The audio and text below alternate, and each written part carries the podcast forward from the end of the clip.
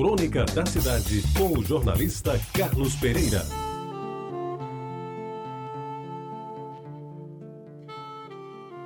Amigos ouvintes da Reda Bajara, ele acordava às 6 horas da manhã sem precisar de despertador.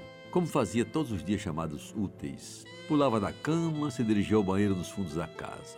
Escovava os dentes com pasta eucalol e em seguida mergulhava num banho com água fria da jarra colocada no banheiro. Ao se ensaboar com sabonete Dorli, ficava pensando por que sua mãe obrigava aquele ritual diário antes de tomar o café da manhã. Já apressado para não perder a hora da aula, do Grupo Escolar Santo Antônio, num percurso que fazia a pé, porque bicicleta era para os meninos mais ricos do bairro.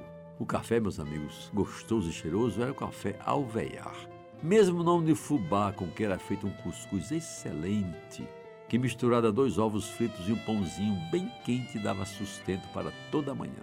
Às vezes, quando dava tempo, o café era branqueado com a adição de um leite de primeira, tirado do peito da vaca cujo curral ficava na esquina da Capitão José Pessoa.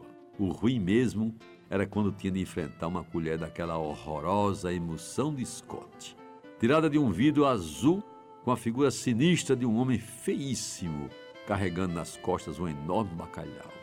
Pois bem, das 7 às 11 horas se ocupava em prestar atenção ao que dizia a professora Durvalina Falcão, que marcou muito a sua presença naquela que viria a ser a primeira escola da sua vida. Assim, aprendeu as primeiras letras, as operações fundamentais da matemática e decorou para sempre a tabuada. Sabendo de cor, ainda hoje, que 7 vezes 7 é 49, a não ser quando a conta está errada. Tomou conhecimento dos primeiros ensinamentos das ciências e se identificou com a história do Brasil, detendo-se mais na proclamação da independência por Dom Pedro I e na luta de Tiradentes contra os tiranos portugueses.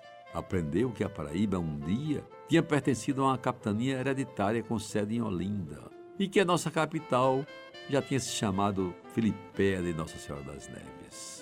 Voltando para casa, já com muita fome, embora a merenda do grupo fosse relativamente boa, principalmente quando tinha uma alentada sopa de macarrão, tomava outro banho, desta vez porque estava molhado de suor. A pelada com a bola de meia no caminho de volta tinha sido da melhor qualidade amigos ouvintes, depois do almoço, feijão, arroz, macarrão e um pedaço de carne assada, meia hora de descanso e depois de fazer o dever de casa.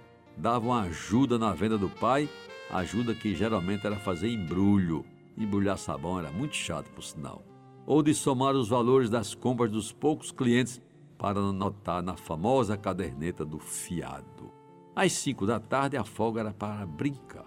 E aí era o bom do dia. Podia ser uma simples brincadeira de roda ou até mesmo uma boa corrida na disputa de barra-bandeira. Os mais fracos preferiam o esconde-esconde, o pega ou mesmo o peia quente. Mas isso era para maricas, porque o forte era mesmo a pelada no campo do sítio da esquina, onde oito jogadores de cada lado disputavam palmo a palmo.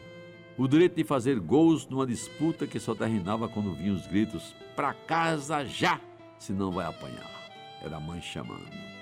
Outro banho, agora com água mais quente, resultado de um dia de sol no tonel, trocava de roupa e sentava-se à mesa para a ceia supimpa.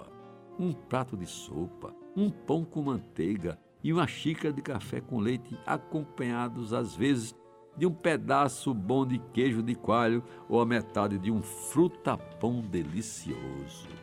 E depois da janta, sentava no sofá da sala ligava o rádio Philips holandês e quando na rádio Tabajara começava a hora da saudade, era chegado o momento de ir para a cama.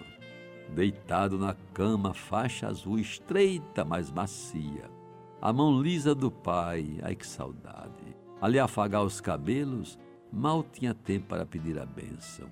E sem se sentir, pegava no sono. E assim, meus amigos, terminava um dia qualquer de felicidade em Jaguaribe daqueles tempos. Você ouviu Crônica da Cidade com o jornalista Carlos Pereira.